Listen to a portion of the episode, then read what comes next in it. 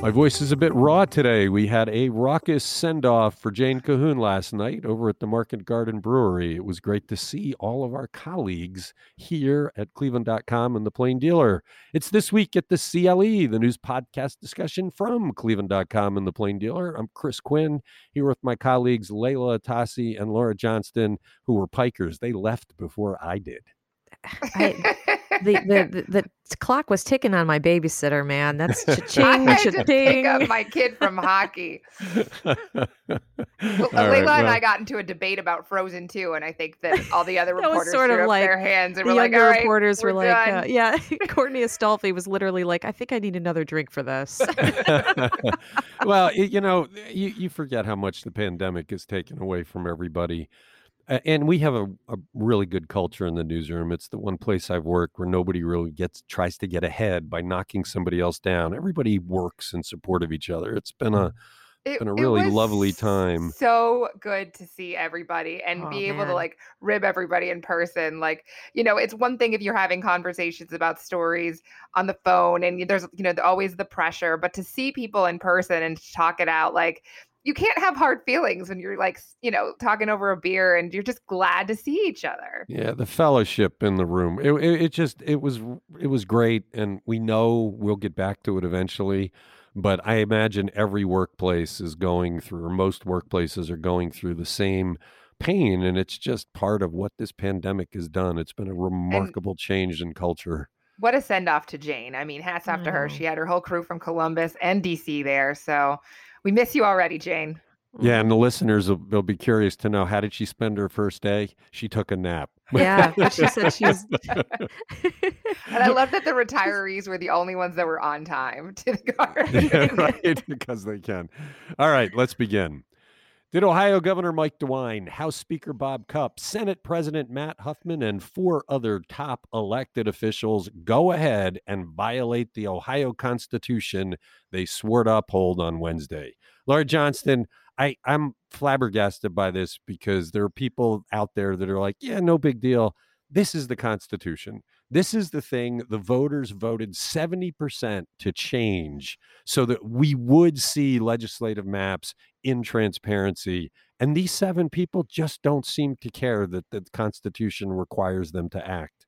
Yeah, absolutely. They went ahead, they violated the Constitution. And you're right. I mean, there's a date in there for a reason. It doesn't say, hey, sometime in the fall, you should maybe do this. It says there's a September 1st deadline to give the public a look at the proposed new state legislative maps. And there's five Republicans and there's two Democrats. The Republicans are blaming the US Census, saying we didn't get the numbers on time. And the Democrats are blaming the Republicans.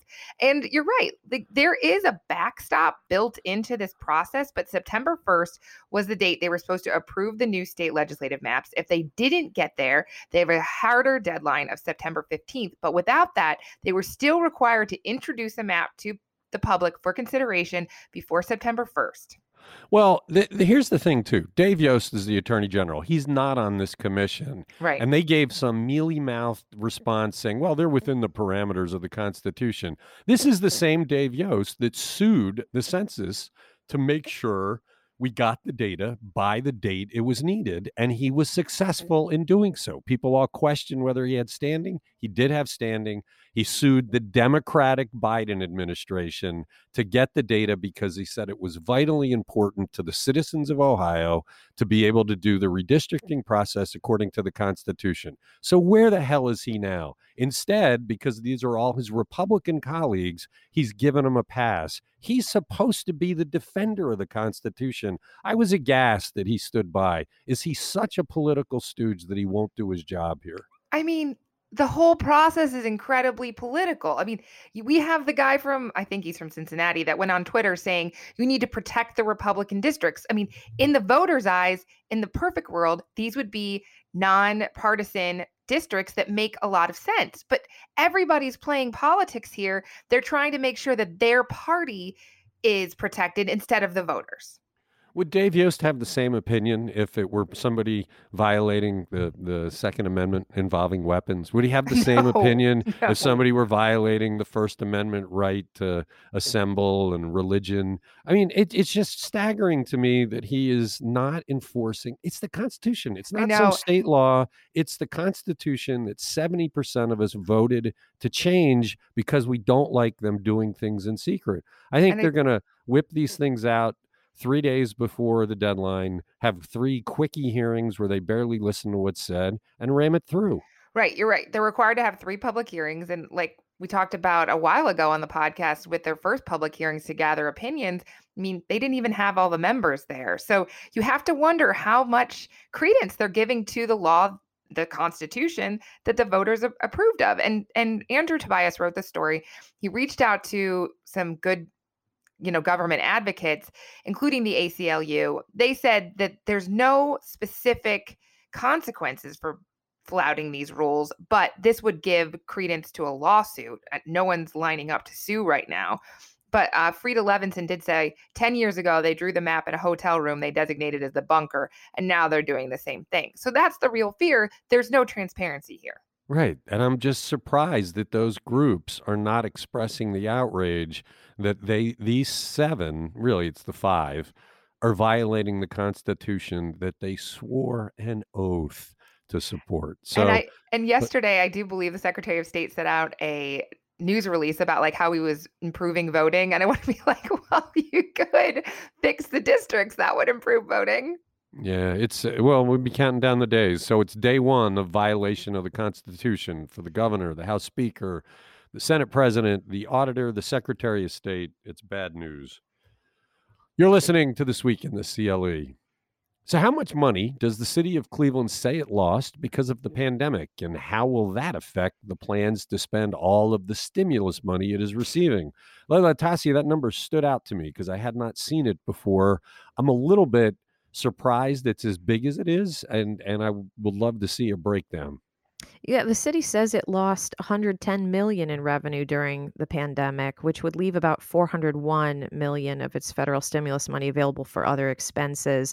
But so far, you know, according to our stimulus watch reporter Robin Goist, the city hasn't spent any of the money. They've been taking their time kind of, you know, talking to potential partners and identifying opportunities and then of course gathering feedback from the community which is required.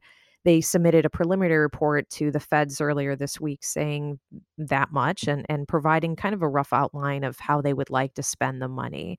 So um yeah, so you're saying that that number stood out to you. You didn't think it would be that high? Well, not really, because they kept collecting our income taxes. So it's like, I mean, if we wouldn't have had to give them the income true. taxes when we weren't downtown, then then yeah, I think it would be a hundred million dollars. But where did they lose a hundred million dollars? They Oh, got all the income taxes, which is ninety three percent of their budget. Yeah. if I guess ninety three percent, you know, I mean, yeah, okay, there was some, there were there were lost jobs, but there's no way they lost in 18 months a hundred million in income taxes, and that's the bulk of their budget. So where is, where is this coming from? That's a great question. I think we should do that story. Yeah. I mean, they, they said they're you. And hey, it's my team. I think I should go assign it. that's a Um, really good. That's a good question because I forgot. I forgot that you're right. They have co- continued collecting it from all of the remote workers. That's been obviously the, you know, the um the hot issue this past year. I mean, so- I, I get the feeling they're just shoving that money into their their budget instead of spending it on on programs. The, the other the other thing that they said is that they calculated it based on the rules coming from the federal Mhm, government. mhm, So mhm. maybe the rules were whatever you think you lost, multiplied by five, and then make that your number. maybe that's it. It could be. Yeah, and and also it made me think about, you know, this money has to be spent within a certain amount of time, but future years, we don't know how long the pandemic will go, how much more revenue will be lost, whether or not, you know, the uh, uh, the city will ever have to stop collecting from remote workers. I mean, there are so many variables that I, I wonder how much is going of this money will have to be soaked up into that, you know, stopping the bleeding kind of approach. But um, but you know, Well- they they, they well- outlined. Oh, go ahead. I'm sorry. Well, well, that raises a question: Is is it possible that some of that hundred million is projected future losses? That that you're basically projecting the money you're going to lose through 2026? Because that would make more sense to me. You could probably over four years come up with a reasonably accurate prediction. Although, remember when the county predicted what it was going to lose Right. and did all the layoffs, and it turned out they were completely wrong. That's so right. That's right. Yeah, we should. d- l- predict. w- w- We'll dig into that number a little bit, and also into that formula to see what what the feds have have uh, how they have guided municipalities to to calculate that number. But among the other, you know, so they they also outlined some some decent ideas uh, for how to spend the money that they'll have remaining, and included, uh, you know, video surveillance and LED streetlight program expansion, and upgrading police records database and dispatch system into a combined system to hopefully improve response times. And of course buying new equipment for medical frontline employees and uh, you know city council also has introduced a number of, of pieces of legislation that are pending to spend you know one of them is to spend 5 million on a donation of the greater cleveland food bank and then 20 million for broadband expansion. So that those ideas all made it into the city's report that was filed this week and then there are a bunch of ideas for improving housing in the city. And and then interestingly the city was required to gather feedback from residents on how they would like to see the money spent and they got tw- over 2200 responses which i thought was was quite interesting and the greatest turnout from uh, f- uh, among those respondents was from the most eastern and western wards of the city and uh, so that was really fascinating also 20% of those ideas involved improving public safety in, uh, in some way so let me um, let me yeah. channel Mike Polensek then. Why aren't they spending it? Exactly. That's what council has been saying. They've had a few council meetings uh, where the administrators have been at the table for at least a couple of them, and there's so much frustration now about why is the money still just sitting in a bank account? The t- the clock is ticking on this, and uh, you know I don't know if if it's a matter of you know Frank Jackson Frank Jackson wants to leave it in the hands of the next administration doesn't want to bigfoot the process. I'm not exactly sure, but they say they're just trying to be as thoughtful as they can. So, but Yeah, you know, it seems odd that they haven't tried to spend it. They're all up for reelection. They want to be able to go to the residents and say, "See." So right. we'll have to see. Well, I wonder if Bob Higgs is uh, picking up the vibe that we're sending out that a story is coming his way.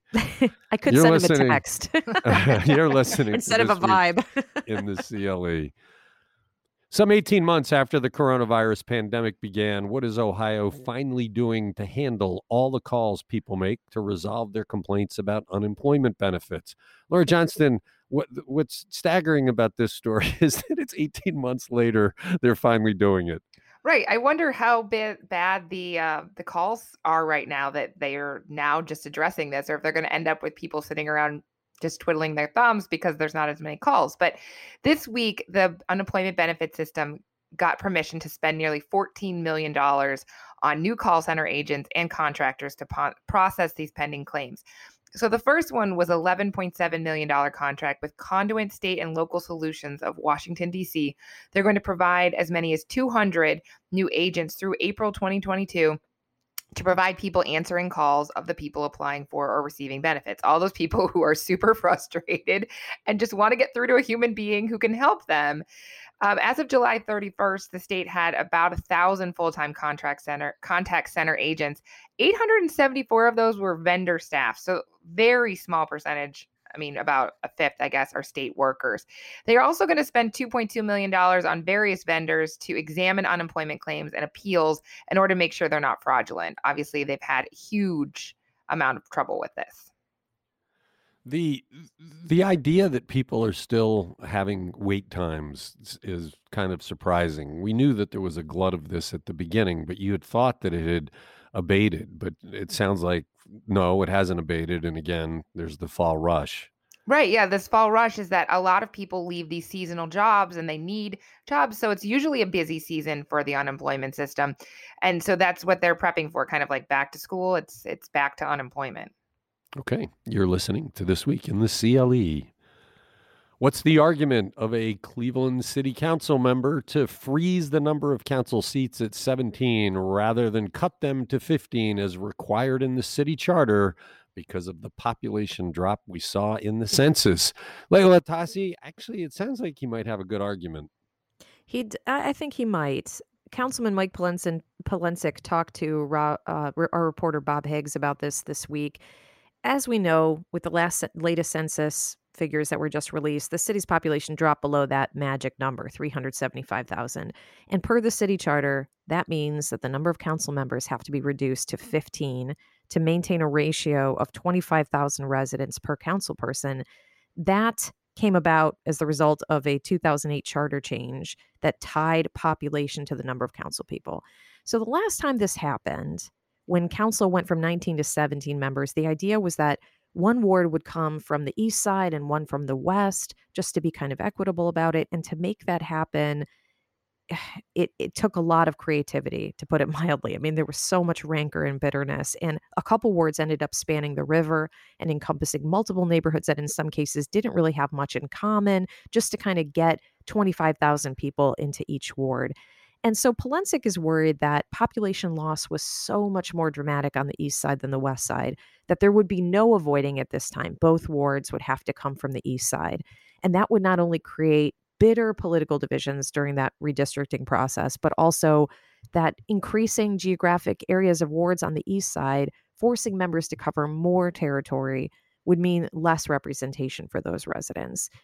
Now, this is not going to go to the November ballot. The filing deadline is Friday, and there's no way to get that together in time. But it's likely we'll see more conversation about this among council members in the coming year. City Council President Kevin Kelly, who's running for mayor, seems to want to stay out of it. And I think he probably should. He's not going to be on council next year, no matter how his fortunes shake out for the mayor's race.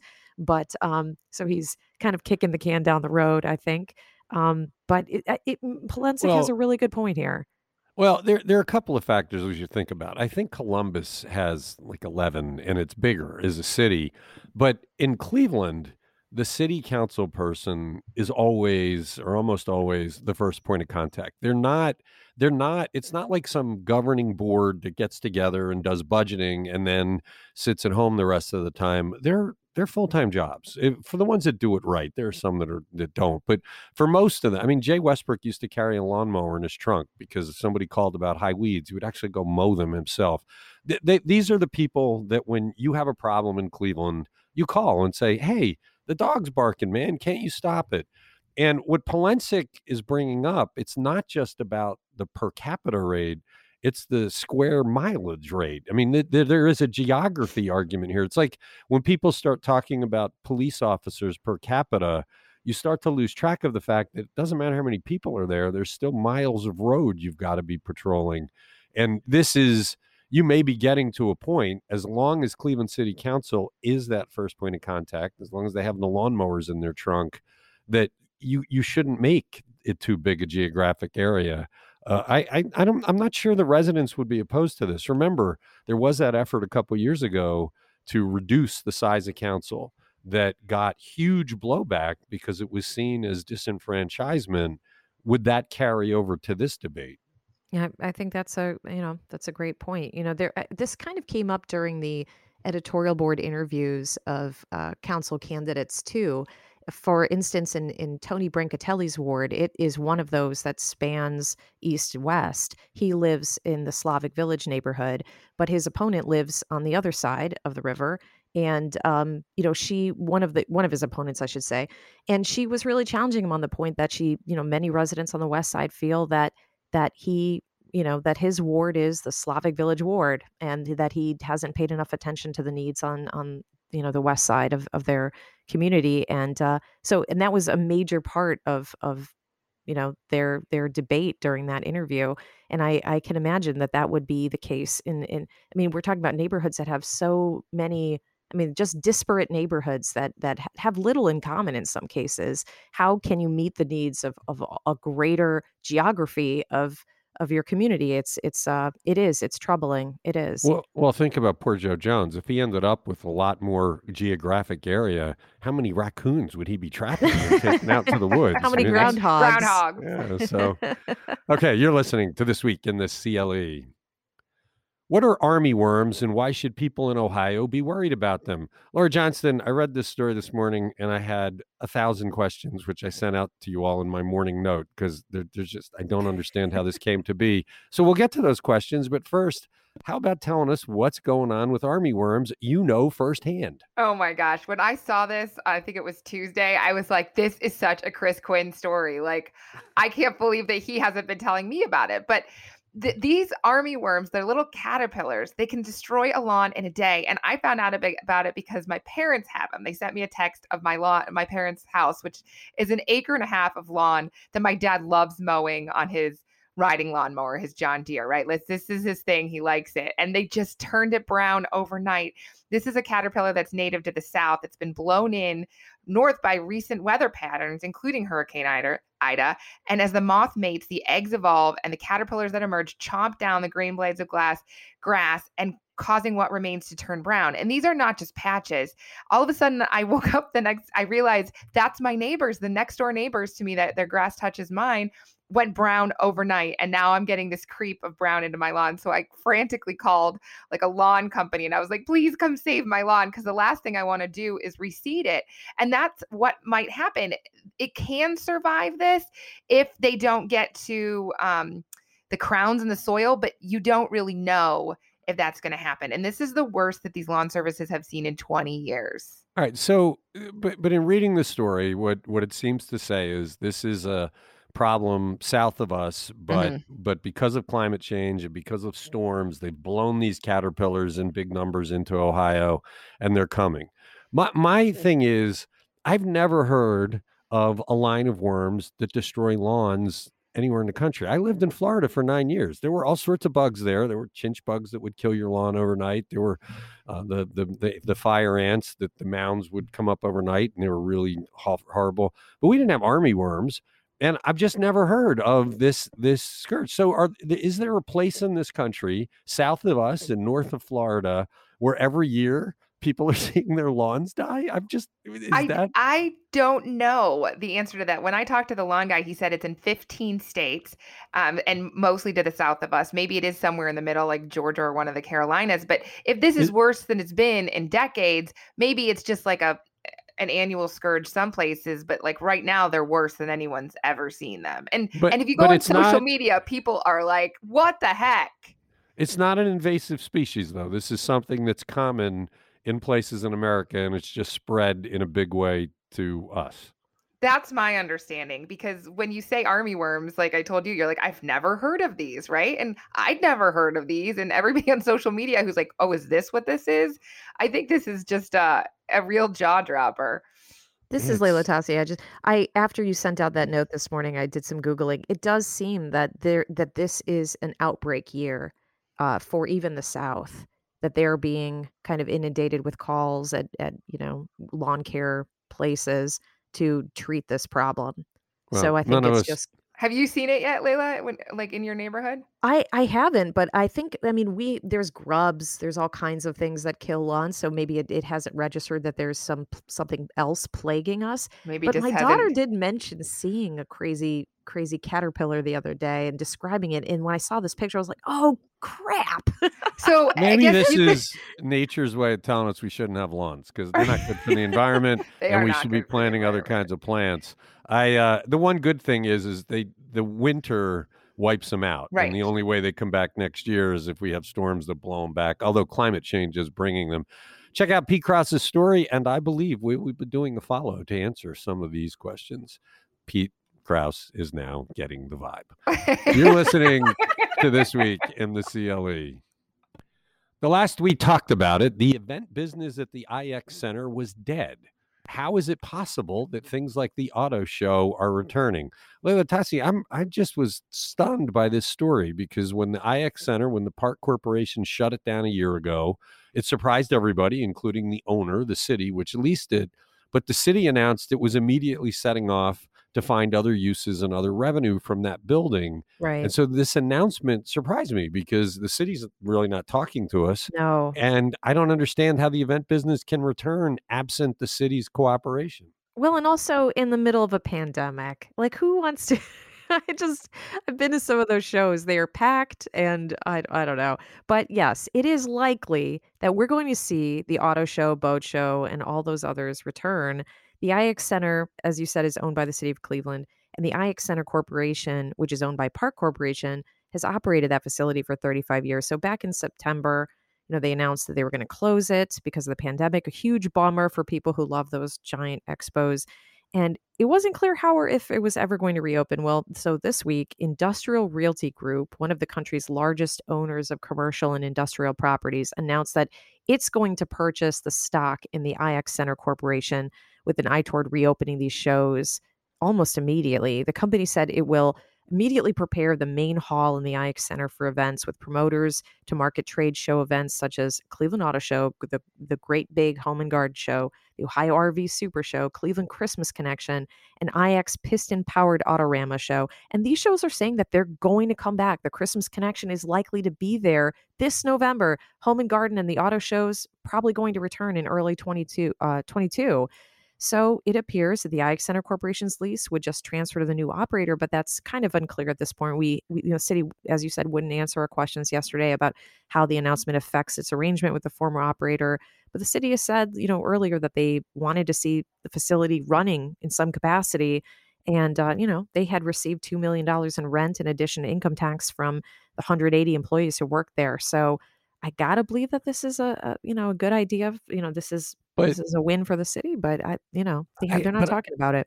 Yeah, I can't imagine that this company would buy the business without having talked to the city. We did call the city Right, when we heard about this a couple days ago, and they said we don't know anything about it. right. But but it's not clear. Is that true that the city didn't know anything about it, or were the people we talking we were talking to just not in the loop? I mean, you never know with the city. But I, I mean, it just i I, I I did not expect to see an event business back there ever again. They were talking about using it as a warehouse for shipping and all sorts of things. So until we hear from the city, it's still a bit of a mystery. But you got to think the people spending that kind of money would have would have locked everything down. Mm-hmm. Mm-hmm. All Yeah. right. Well, another story we'll have to follow up on. This, this is Laura Johnston. I just wonder about the contracts that some of these groups might have signed with the Huntington Convention Center, thinking it was the only game in town, like the boat show, which is supposed to be downtown in January, if they're going to be rethinking, um, and if we're going to be kind of moving out of that center. Well, and again, as Leila said, we're in the middle of a pandemic. Things are getting worse. So what what'll happen with any of this? Good stuff to check out. It's this week on the CLE. What's the latest on the Ohio coronavirus numbers? Has the increase we've been seeing slowed? And how about hospitalizations? Laura Johnston, we haven't checked in on this. Uh, I don't think the news is good. It is not good. It's it's really depressing actually. We hit 7,102 new cases on Wednesday, although about a 1,000 of those were were from a backlog from an, a testing lab that didn't get their stuff in on time and those tests were from August 15th to Saturday. Uh, according to the Ohio Department of Health, that problem has been corrected and we'll get regular numbers from now on, but still the last time we saw anything that big was January 21st. That's the last time we were over 6,000 cases. And think about it like that was before everybody was getting vaccinated. That was the middle of winter. Kids were just getting back to school. And I mean, that was a bad time. Yeah, I I just I wonder if if we continue to see the schools falling like dominoes, or if the the ones that are still open are being more careful.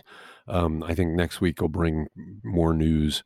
Yeah, No, we're at um, 9.1% of capacity uh, for coronavirus patients in the hospitals, and total capacity for all the hospitals is about 77%. So there's a little wiggle room, but nobody wants to see the hospitals get overrun. Positivity rate right now is 11%. Okay, you're listening to this week in the CLE. Time for a quick one. Is there actually a signature Ohio pizza, or is is that fiction? Chicago and Detroit have them. Laura Johnston, do we have one? Okay, you're gonna have to fill me in on what a Detroit pizza is because I don't know that. But the Ohio pie is this cool idea of owner Nick Robson, who's opening his second Ohio pie restaurant. He wants to have this medium thickness dough with cheese next, with toppings and a swirl of sweet sauce on top, with a drizzle of garlic oil. I've never tried it. It's opening in my town, and now I really want to.